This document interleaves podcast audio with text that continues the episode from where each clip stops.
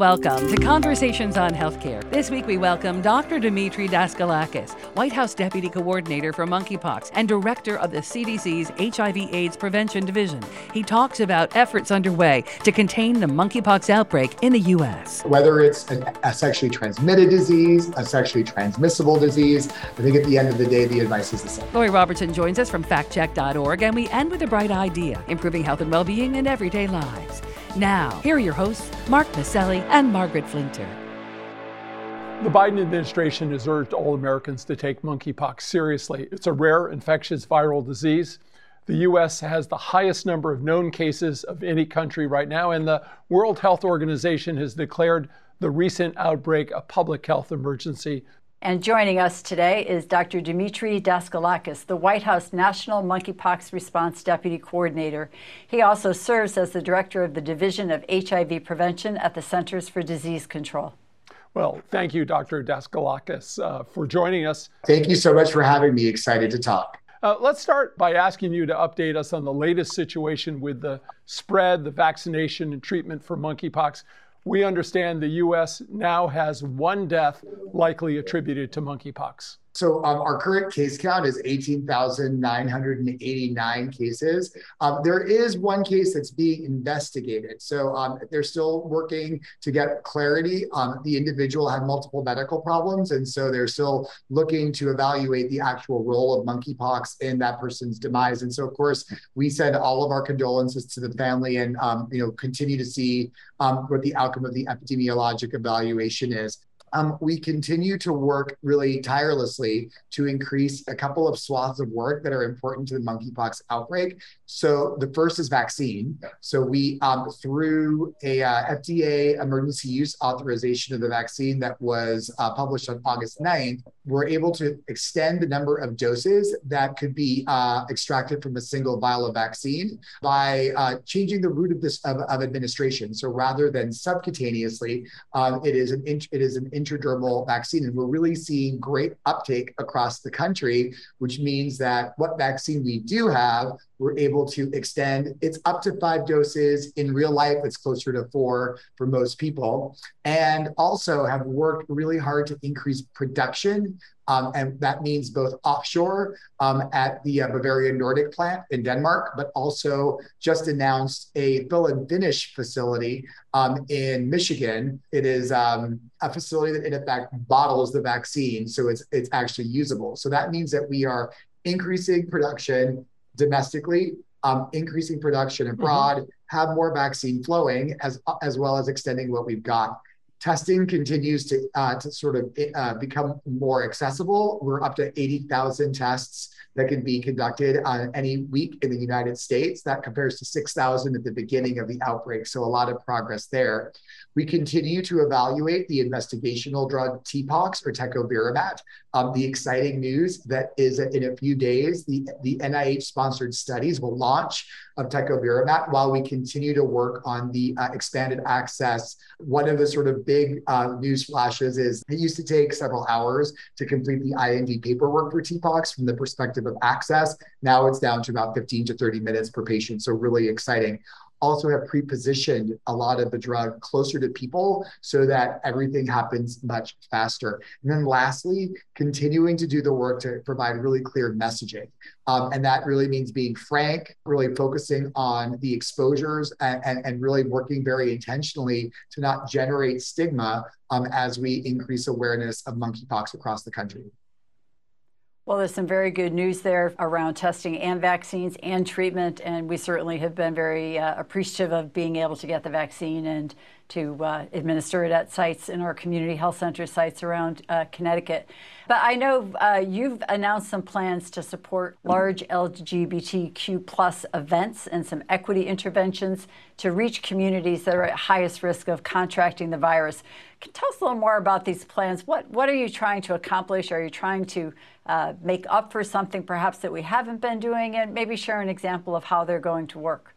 Great. So I'll say that, the, that we're not really making up for anything. What we're doing is finally able to do extended work because we're not in a scarcity model for vaccine anymore. And so I think that the very first step in the equity interventions um, is not one that is one of the pilots, but it's actually making sure we have enough vaccine to be able to, uh, to really work hard to get it everywhere in the arms it needs to get. So bringing it closer to people as opposed to having people try to find vaccines. So that's all very exciting. We have two different equity pilots that are happening at the same time. The first equity pilot, I like to call the macro pilot, which is large events that, uh, that come upon jurisdictions that focus on L G B T Q A I plus individuals. And so there um, are several examples of, of, of events that we're looking at. So I'll give you the short list. We've done Charlotte Pride in North Carolina, and there they almost did six hundred vaccines in folks who were attending various Pride events. They actually not only focused it on Pride, but focused it on venues and and events that focused on uh, on Black and Brown people to really try to increase the um, the reach of uh, equity access of the vaccine. Labor Day weekend, um, there will be two other events. One is going to be in New Orleans called Southern Decadence. Uh, and they're doing just an amazing combination of events. Um, they're, they're actually going to venues and small events, and again, really focused on the communities who are overrepresented in the outbreak, but underrepresented in the vaccine counts. Um, but also they're, they're doing what they're calling a health hub, which is um, putting testing as well as vaccination um, right at the mouth of the uh, Louis Armstrong Park. So very prominent, very central to the event. So um, they actually have C D C folks on the ground as well who are helping them. So it is a, a, a great example of this all hands on deck strategy um, for these large events. The other one is Black Pride in Atlanta, and that is very specifically designed to be an equity intervention um, with a lot of focus on events um, that are really uh, geared to attract uh, L G B T Q A I plus people of color. So, oh, and we also announced Oakland Pride Festival.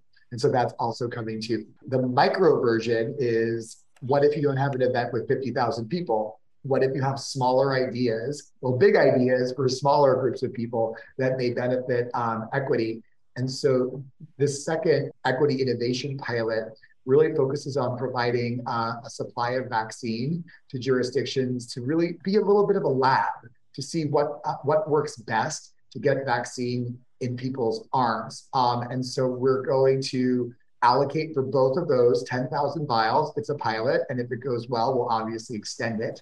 Um, but that's really what the strategy is, to try to, you know, do a real equity intervention, which is what can we do to augment what's happening in a jurisdiction so that we can reach people in a way that they're not being reached by the sort of industrial strength strategies for vaccine distribution.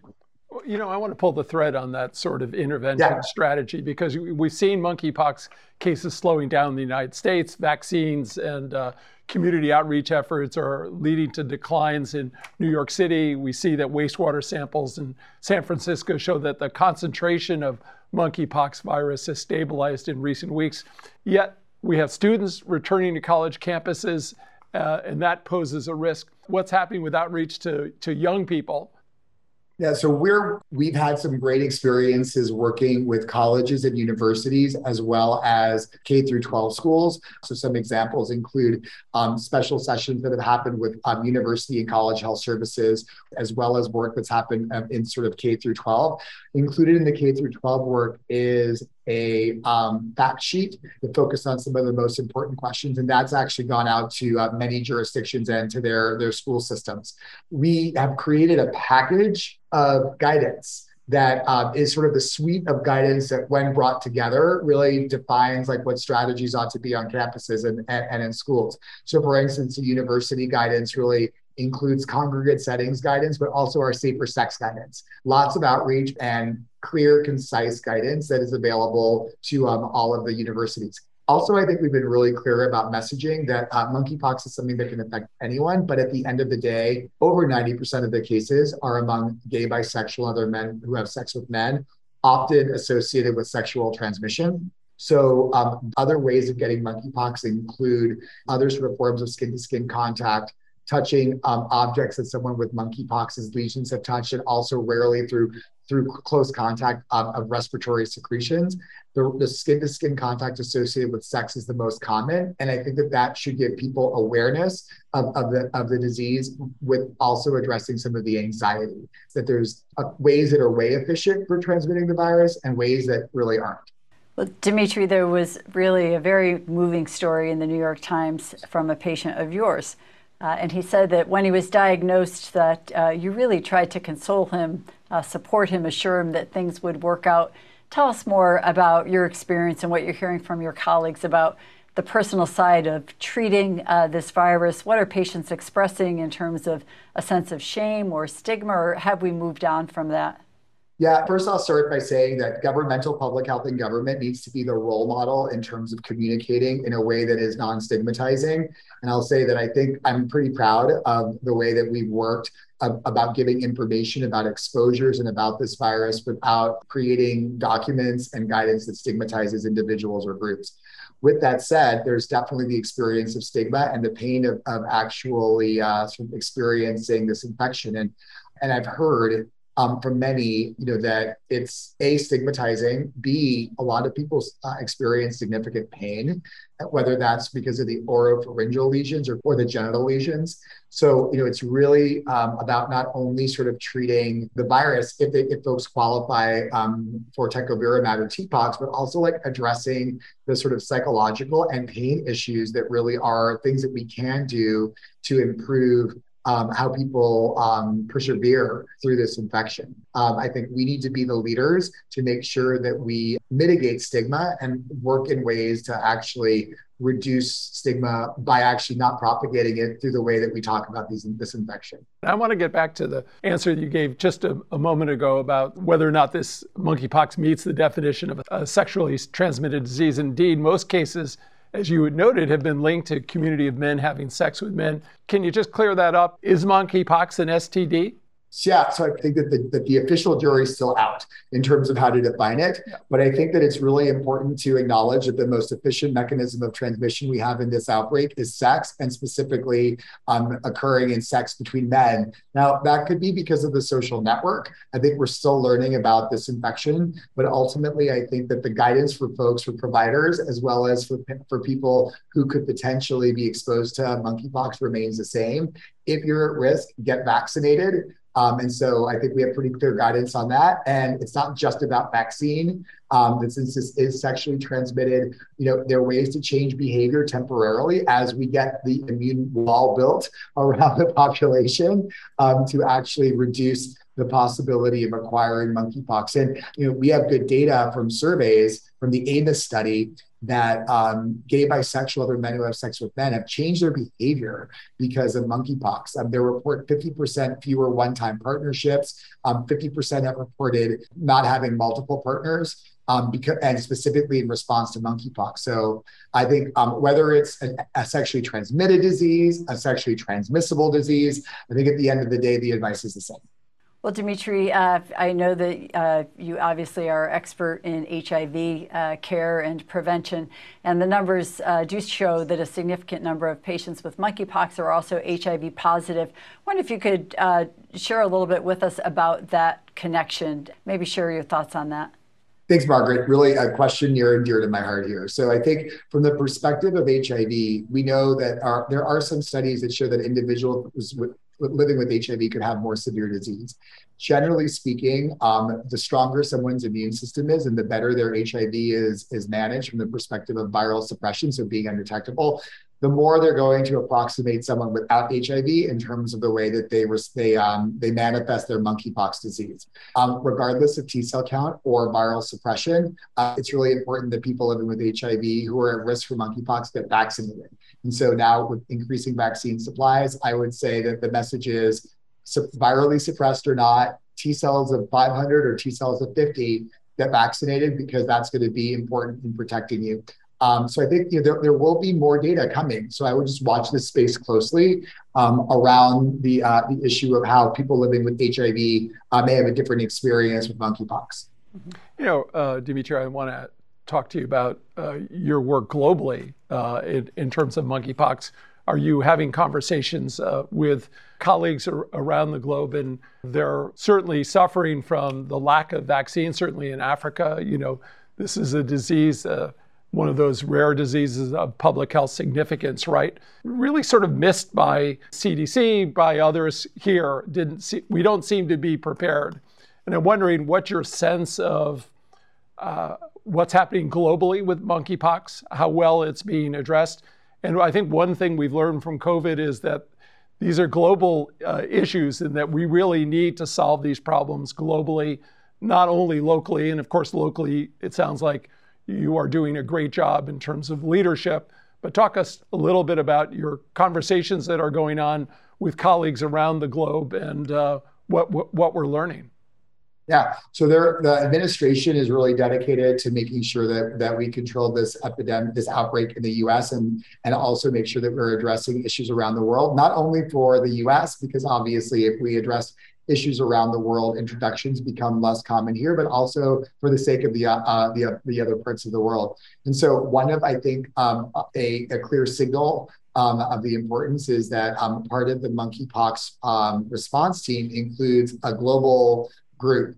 Um, so with, with leaders from U N AIDS, U N AIDS as well as from C D C. And so I think we're we're actively having conversations about what support can look like. And there's already been, I think, support from the perspective of vaccine that's been provided. So this is a space to watch really carefully as we um, as we explore how we can best support monkeypox interventions outside of the U S. Well, Dimitri, I wonder uh, if I can build on that to just ask you a little bit about uh, who are the people that are doing all of this work. You talked about uh, the, the big events uh, that are going on in Atlanta and, and other uh, large urban areas. You talked about global work. Uh, we know that we need to pay attention to all of the states, right? It's not just the big states, and, and workforce everywhere is such an issue. Maybe just give our uh, listeners some insights into what is the new C D C workforce, boots on the ground of people who can go out into communities around the country and educate and uh, uh, reassure and also deliver vaccines, tests, whatever it is. Maybe talk a little bit about that with us. Sure. I'll start by saying, as someone who was a uh, a local health official, I used to always think of myself as a C D C and a HRSA extender. Um, so it's like one big team. And so part of part of the experience is that we're really working with our local jurisdictions to do the work on the ground. And again, public health is always a very local experience. And so really making sure that we provide vaccine and the technical resources that are needed for uh, for jurisdictions to do work. Also, I think um, I cannot possibly be on this call without shouting out the community health centers and say that they're so critical in the work. And we're really excited that that through HRSA, there's also a allocation of vaccine that has gone to community health centers. And that, I think, will increase as, as vaccine uh, availability increases over time. So that's really great news. Um, definitely from the C D C perspective, like there are responders on the ground. And so, for instance, in New Orleans, there is a team that's been deployed that is really helping to sort of orchestrate with New Orleans. It's not a C D C takeover uh, of New Orleans, but it is, it is a hand-in-glove uh, uh, interaction between state, city, and federal, and the community health centers and the, and the community-based organizations that are really, really the boots on the ground that are, are reaching the communities that we need to reach the most. So I mean, I've got to say, like having come from an experience of a local jurisdiction and then um, also um, having conducted a lot of outbreak responses, this is when the magic happens. Um, when you have all of the various components of government and community coming together. And I think that um, these equity interventions are such a great example of that, because you know the community asked for us to do it, and then we figured out a way to do it from the perspective of vaccine allocation. And then the partnership got deeper and deeper to the point where it really feels like one team New Orleans, one team Atlanta, one team Oakland, and uh, and before a team Charlotte. So it's really exciting. And I can't wait to see what happens with the micro ones, the micro events, because like that, I think we're gonna really see, um, A, a lot of effectiveness, but then also we're gonna learn some great ideas that other folks can adopt. You know, I really like the, the word partnership here. And, and in public health, there's always uh, questions and criticisms. And as you know, some have said C D C has not learned from its COVID mistakes around testing. as it faces monkeypox. But it sounds like, and maybe you can assure Americans, that really the brightest minds and best strategies are in place. And it's, it, it's really an opportunity for um, uh, partners to come together and, and work collaboratively on this. Sure. I'll start by saying that um, having worked on a lot of outbreak responses, you know, measles in New York City, I was the incident commander for COVID nineteen for about eight months in New York City. The speed at which this is sort of moving is pretty astounding. So, uh, but I'll also, so for instance, testing is a great example. So within a week of the first case, conversations were already happening with commercial labs to move into commercialization. And then within a month, it, ha it started to happen. So that is actually really fast and really builds on the lessons of COVID, number one. Like the other example is, I, I think, um, you know, the lessons that we've learned not from COVID, but H I V. And so when you look at the messaging and the strategies to sort of reach people, those are hard-learned hard-learned lessons from forty-one years of experience. And what I what I say using my H I V hat is, it only takes one one moment to create stigma that can last for decades. Mm-hmm. And so um, I think we were so intentional, and, I, and the we, I mean the big we, about trying to really be intentional about about how not to attach an infection to an identity, but really focus on how exposures happen. So I think there's a lot of lessons um, that we pull from everything that we do in outbreak response, but I feel like when you look at this, it's really moving with a great amount of urgency. And I mean, I'm excited to be a part of it here um, at the White House. I was excited to be a part of it at the beginning. And I think that, you know, we're starting to reap, I think some, I mean, guarded optimism, but starting to reap some of the benefits of the work that's happened. Well, Doctor Daskalakis, Dimitri, many thanks for your time and public service and for both your passion and compassion uh, in this work. And thank you to our audience for being here. Remember, you can learn more about Conversations on Healthcare or sign up for our email updates at w w w dot c h c radio dot com. Thanks again, Dimitri. Thank you so much for having me, and thank you for being the leading edge of care in the U S with, at the community health centers. So we really rely on you uh, to just make sure that we're, we're caring for our people. So thank That's you. That's great. Great. At Conversations on Healthcare, we want our audience to be truly in the know when it comes to the facts about healthcare reform and policy. Laurie Robertson is an award-winning journalist and managing editor of fact check dot org, a nonpartisan consumer advocate for voters that aim to reduce the level of deception in U S politics. Laurie, what have you got for us this week? President Joe Biden signed into law the Inflation Reduction Act on August sixteenth. Part of the law deals with Medicare and prescription drugs. The law will lower at least some Medicare beneficiaries' prescription costs on Part D, that's Medicare's prescription drug program, and on Part B, which covers drugs administered in a doctor's office. The law requires the federal government to negotiate prices for some Medicare medications. It caps seniors' out-of-pocket drug costs at two thousand dollars a year. It requires rebates from drug companies if their prices increase faster than inflation. It expands eligibility for prescription drug benefits in the Part D low-income subsidy program. It caps monthly insulin copays at thirty-five dollars. It makes vaccines free with no out-of-pocket cost. Again, that's all for Medicare, not private health plans. Republicans have focused on the price negotiation aspect, and the pharmaceutical industry has long fought against attempts to enact such a policy. Their argument is that the policy would reduce the number of new drugs pharmaceutical companies bring to market. The nonpartisan Congressional Budget Office estimated there would be just two fewer drugs launched over the next decade under the legislation. Seniors who spend more than two thousand dollars a year on prescriptions would clearly benefit. That cap on yearly spending would launch in twenty twenty-five, and it could affect more than one point four million beneficiaries, according to Kaiser Family Foundation estimates. Right now, out-of-pocket costs of more than seven thousand fifty dollars for Part D drugs pushes seniors into what's called the catastrophic phase. They pay five percent of their drug costs after that threshold. The Inflation Reduction Act eliminates the five percent copay, benefiting more than one point three million seniors. The cap on insulin copays also could affect millions. In twenty twenty, three point three million Medicare Part D enrollees used insulin.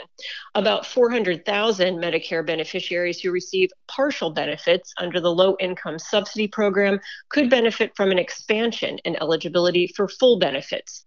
Experts on health law and economics told us seniors who now can't afford to buy needed medicines also would benefit from the bill. The benefits of price negotiation to seniors are more difficult to anticipate. The law requires the Secretary of Health and Human Services to negotiate prices for some high-cost drugs that lack competition from generics or similar products and that have been on the market for nine to thirteen years. ten Part D drugs could be negotiated in twenty twenty-six, and that's my fact check for this week. I'm Lori Robertson, managing editor of fact check dot org. fact check dot org is committed to factual accuracy from the country's major political players and is a project of the Annenberg Public Policy Center at the University of Pennsylvania. If you have a fact that you'd like checked, email us at c h c radio dot com. We'll have fact check dot org's Lori Robertson check it out for you here on Conversations on Healthcare.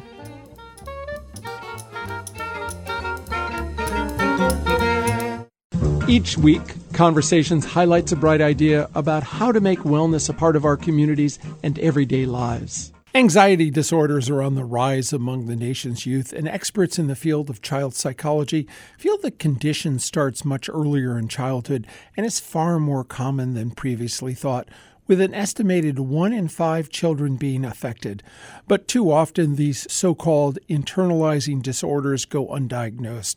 Unlike children with more expressive conditions such as A D H D or autism spectrum disorder, young kids struggling with anxiety or depression just seem like an introvert to the casual observer. University of Vermont child psychologist Ellen McGinnis says the process of diagnosis for younger children is often painstaking and can take months to confirm.